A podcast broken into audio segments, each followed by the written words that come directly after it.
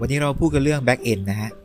เอ่อ back end เนี่ย มันจะทำงานหลังจาก front end หลังจาก front end คือเวลา user กดอะไรมาก็แล้วแต่จาก front end เนี่ย back end ก็จะทำหน้าที่เก็บข้อมูล ประมวลผลต่างๆ แล้วก็บันทึกข้อมูลให้นะครับ รวมถึงเวลา front end อยากได้ข้อมูลอะไร back end ก็จะดึงมาให้จาก database นะครับ เป็นส่วนที่ค่อนข้างจะสำคัญส่วนหนึ่งของอโปรแกรมระบบอะไรก็ตาม back end นี่สำคัญมาก นะครับ ก็เดี๋ยวผมเท้าความนิดนึงเสาเหตุที่เขาแบ่ง back end กับ front end เพื่อมันไม่ให้มันมั่วเวลาเราจะ maintenance code ต่อไปในอนาคตนะครับเพื่อให้มันไม่ตีกัน เราอยากแก้แค่โลจิกเราไม่จำเป็นต้องไปแก้ความสวยงามเราก็แก้ที่ back end อย่างเดียว เราอยากแก้ความสวยงาม ก็ไม่ต้องมายุ่งโค้ดของ back end ก็ไปแก้ความสวยงามของ front end ไปนะครับโอเค ทีนี้คำถามคืออคนที่ทำ back end เนี่ยมันต้อง มันต้องดูยังไงว่าเราเนี่ยเหมาะหรือเปล่านะครับคนที่ทำ back end เนี่ย ส่วนใหญ่จะเป็นคนที่อาจจะหัวศิลปะน้อยหน่อยนะครับ หรือว่าเป็นคนที่ถนัดอะไรที่เป็นโลจิกมากหน่อย เพราะว่าเราจะต้องคิดอัลกอริทึมในการเก็บข้อมูล ออกแบบ database ในการเก็บข้อมูล ให้มีประสิทธิภาพมากที่สุด ประสิทธิภาพก็คือดึงได้เร็วที่สุด บันทึกได้เร็วที่สุด เวลาเราบันทึกเนี่ยไม่ได้ไปกระทบ performance โดยรวม เวลาเราดึงเนี่ยไม่กระทบ performance โดยรวมมากเกินไปนะครับ แล้วก็ส่งออกข้อมูลได้อย่างถูกต้อง front end อยากได้ข้อมูล A B C D เราก็ส่ง A B C D ให้ได้อย่างถูกต้องนะครับ มีวิธีการเก็บ มีวิธีการเรียกที่ง่าย และที่สำคัญ performance ต้องดี รองรับคนได้เยอะ อันนี้แหละคือถ้าคุณคิดว่า คุณมาสายศิลปะไม่ได้ละ มาสาย logic เก็บข้อมูลเลย เราจะทำแอปเราให้รองรับคนได้เยอะๆ มีวิธีการเก็บที่ backup ข้อมูลได้อย่างประสิทธิภาพปลอดภัยนะครับ มีการเข้ารหัสอะไรต่างๆ มีการวางแผนการเก็บข้อมูลอย่างดีเยี่ยม ยืดหยุ่นสามารถนำไปใช้กับแอปพลิเคชันอื่นๆ หรือว่านำไปใช้เวลามีระบบอื่นๆ มาต่อกับเรา ไม่ทำให้ performance impact อ่าอันเนี้ยคุณทำ back end ได้เลย สบายมากนะครับ สิ่งที่คนที่ทำ back end ต้องศึกษานะฮะก็คืออ่า message เขาเรียกว่าอะไรรูปแบบของ message ที่ front end กับ back end เนี่ยเขาจะคุยกันนะครับ ในสมัยก่อนจะมีหลายมาตรฐานมาก สมัยนี้เนี่ยจะมีมาตรฐานที่ฮิตฮิตกันคือ JSON ไปศึกษา JSON มาก่อนเลย 2 คือ Message ในการอ่า authorization authorization คือเวลาเราส่งข้อความไปที่เซิร์ฟเวอร์เนี่ย มันต้องมี Message ระบุตัวตนอันนึงว่าเฮ้ยเนี่ยเราคือคนคนนี้นะเขาเรียกว่า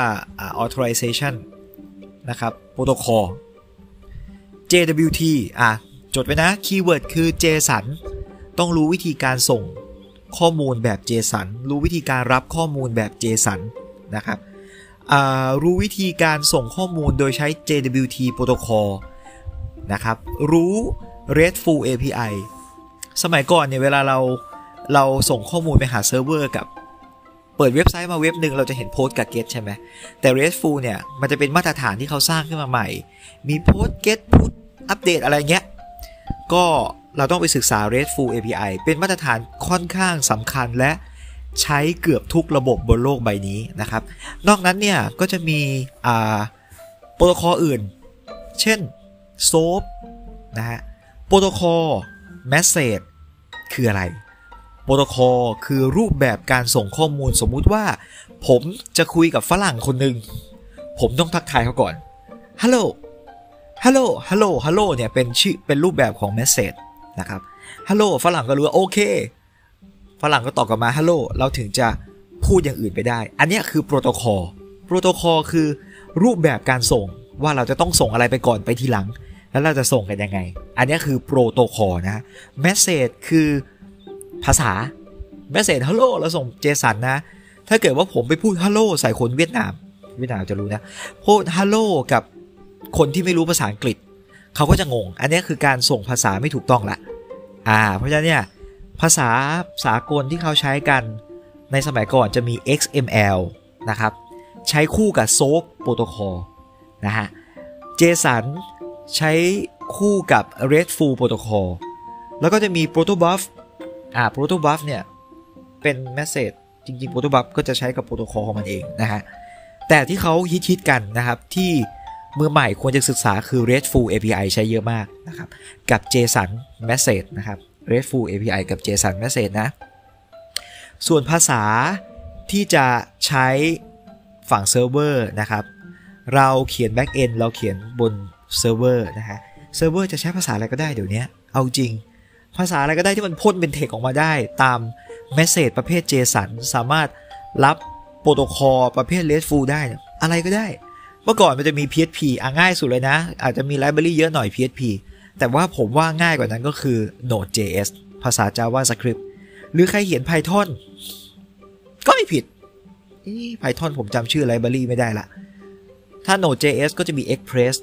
PHP โอ้โห framework บานตะไทนะครับ หรือจะเขียน plain plain ก็ได้แล้วแต่ Postgres ธรรมดานะครับ แต่ผมแนะนำมี framework ครอบหน่อยหนึ่งจะเป็น framework ที่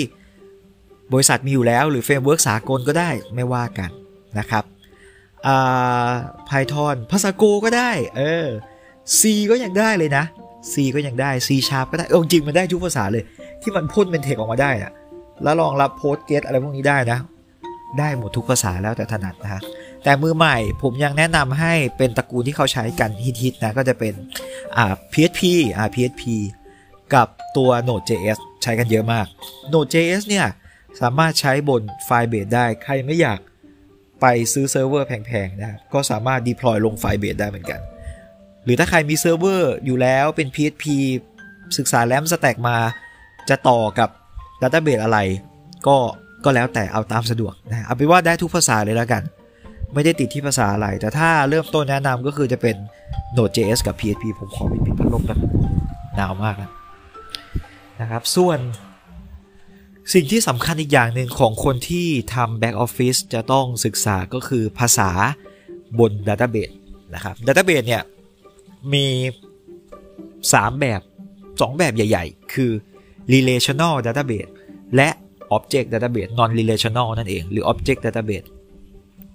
สองอย่างนี้แตกต่างกันยังไงไปศึกษาเอา เดี๋ยวคลิปหน้าอาจจะอธิบายให้ฟังนะครับ เอาเป็นว่าทั้ง2 database เบทเนี้ยก็จะมีหลายค่ายด้วยกัน ที่เข้าฮิตๆกันนะก็คือฟรีนะมันมีมันมี 2 แบบนะครับ database เป็นส่วนที่สำคัญในการเก็บข้อมูล เพราะฉะนั้นเนี่ยมันมีทั้งแบบฟรี non commercial grade กับ commercial grade commercial grade ก็จะเป็นพวก My SQ อ่า Microsoft SQL Oracle ที่เขาใช้กันนะอ่าอันเนี้ย Microsoft SQL กับ Oracle เนี่ยเป็นแบบ relational นะครับ ส่วน non relational ที่ฮิตๆกันก็จะมีอ่า Mongo ผมเหมือนจะรู้จักแค่ Mongo นะครับ ถ้าใครมียี่ห้ออื่นก็ลองศึกษาเอานะครับ Mongo ส่วนของฟรีของฟรีก็จะมีอ่า MariaDB Postgres นะครับสองอันนี้ก็จะเป็นของฟรีอ่า SQLite ก็เป็นของฟรีแต่ SQLite เนี่ยมันจะไม่ใช่เซิร์ฟเวอร์มันจะเป็นไฟล์นะครับ ภาษาที่ใช้ก็จะเป็นภาษา SQL เวลาเรา query ข้อมูล เวลาเราดึงข้อมูลออกมาจาก database เขาเรียกว่าการ query เวลาเราดึงข้อมูลออกมา มันก็จะมีภาษาของมัน เวลาจะบันทึกข้อมูล เวลาจะอัปเดตข้อมูลเนี่ย มันก็จะมีภาษาของมัน ซึ่งอาตระกูล relational เนี่ยจะใช้คล้ายๆกัน จะมีตระกูล non relational พวก object database ต่างๆ Firebase เป็น object database ก็จะมีวิธีการของมัน เพราะฉะนั้นเนี่ย อันนี้อาจจะต้องศึกษาเพิ่มนะครับ อ่ามันจะมีความหนักหน่วงกว่า front end หน่อยๆ ตรงที่ว่านั่นแหละก็คือเราต้องศึกษาทั้ง framework ศึกษาทั้งการ optimization แรก ๆ เนี่ยเราอาจจะยังแบบติดขัดนะ ยังจะต้องแบบไม่ยังยังศึกยังยังยากสำหรับเราอยู่ แต่ถ้าเราทำไปเรื่อยๆ เราจะค่อยๆ รู้ว่า เฮ้ย เราเขียนโค้ดตรงนี้มันทำให้เร็วกว่านะ เขียนโค้ดเลี่ยงตรงนี้ดีกว่านะ ตรงนี้ทำตรงนี้อย่าทำ การ optimization เป็นหนึ่งในสกิลที่สำคัญของ back end สำคัญมากนะครับ ถ้าคุณทำ back end แล้วไม่รู้จักการ optimization คุณจะไม่มีวันที่จะเก่งในด้านนี้ได้เลย ประสบการณ์ทำให้เราเนี่ย optimization ได้ได้เป็นนะครับอ่าอีกอันนึงที่สำคัญของ back end ก็คือความปลอดภัย อาจจะต้องไปศึกษาการเข้ารหัสต่างๆ การส่งข้อมูล ถ้าข้อมูลมีความสำคัญมาก ๆ อาจต้องศึกษาการเข้ารหัส มันก็เป็นหนึ่งในการ enhance ความปลอดภัยนะครับ ส่วนใหญ่พวก pen tester เนี่ย pen test เนี่ยคือพวกแฮกเกอร์สายขาว เวลาเขาจะตรวจสอบความปลอดภัยของข้อมูลเนี่ยเขาก็จะมาเจาะ back end เนี่ยแหละ เพราะว่า back end เนี่ยมันเก็บข้อมูลไง มันไม่เหมือน front end ที่เป็นหน้าตาเฉยๆใช่ไหม สุดท้ายแล้วเนี่ย front end มันรั่ว สมมติ front end มันเอาง่ายๆ คือ front end มันรั่วขนาดไหนเนี่ย back end แข็งแรงเนี่ยก็ไม่มีใครทำอะไรได้ครับ อ่า อันนี้คือส่วนที่สำคัญนะ อ่าผมสรุปอย่างนี้ฮะ ใครจะเขียน back end นอกจากจะรู้ภาษาแล้ว รู้รูปแบบโปรโตคอลที่ใช้แล้ว รู้ภาษาในการดึงดัตเตอร์เบสแล้ว ยังต้องรู้เทคนิคต่างๆ ในการ optimization ยังต้องรู้เทคนิคในการารักเก็บรักษาข้อมูลให้ปลอดภัยนะครับ หลายๆสิ่งเนี่ย ก็คือคุณสมบัติที่ back end น่ะ ควรต้องมี เพราะฉะนั้นใครเข้ามาในโลกของ back end ควรจะ improve พวกนี้ไว้นะครับ ผมเจอ back end เก่งๆนะ เขารู้หมดเลยว่าควรจะวางไว้ตรงไหน ควรจะเก็บข้อมูลยังไง password อย่างเช่น password password ของเราเนี่ย ถ้าเป็นสมัยก่อนเราจะเก็บเป็น password เป็นเทคเลยใช่ไหมทีนี้เนี่ยการเก็บเป็นเทคเนี่ย เวลาเรา backup เวลาเรา move ไปที่อื่นเนี่ย มันก็จะง่ายต่อคนนอกเนี่ยเขาเข้ามาแอบดู password เราเขาก็จะรู้ password เรา ก็จะมีการเข้ารหัสเข้ารหัสสมัยก่อนก็เป็น MD5 อันนี้ผมเล่าประสบการณ์แล้วกันนะ MD5 เนี่ยก็โดน crack ได้ เราก็จะรู้ว่าเอ้ยถ้าคนมีประสบการณ์ก็จะรู้ว่าเฮ้ย MD5 ไม่ควรใช้ละก็เปลี่ยนมาใช้ SHA-1 SHA-1 ก็โดน crack ได้อยู่แล้ว อีกอยู่ดีนะแม้มันจะยากกว่าก็ตามเขาก็จะรู้แล้วว่าเฮ้ยชาหนึ่งไม่ควรใช้ควรจะใช้ 256 นะ 52 512 ขึ้นไปนะครับ หรือการส่งข้อมูลระหว่าง client กับเซิร์ฟเวอร์เนี่ย ถ้าจะส่งให้ปลอดภัย ต้องคุยกันยังไง ผ่าน HTTPS หรือเปล่าอะไรเงี้ย ซึ่งมันก็จะค่อนข้างจะ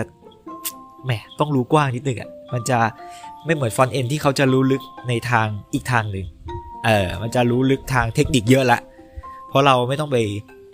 อ่าไปโฟกัสที่ความสวยงามแล้วเราเป็นโฟกัสที่ประสิทธิภาพ performance มันมากกว่านะครับ อันนี้ก็คือสิ่งที่เราจะต้องศึกษานะสำหรับสาย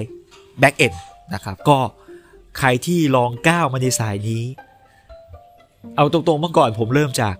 back end ผมชอบมันมากเลย แต่ตอนหลังเนี่ยงาน front end มาเยอะผม ผมเป็นพวกเป็ดฮะทำทุกอย่าง ใครให้ทำอะไรก็ทำทำเกมทำอะไรก็ทำมาหมดแล้ว เพราะฉะนั้นเนี่ยใครที่ก้าวมาในโลกของ back end นะ มันฮะ สวัสดีครับ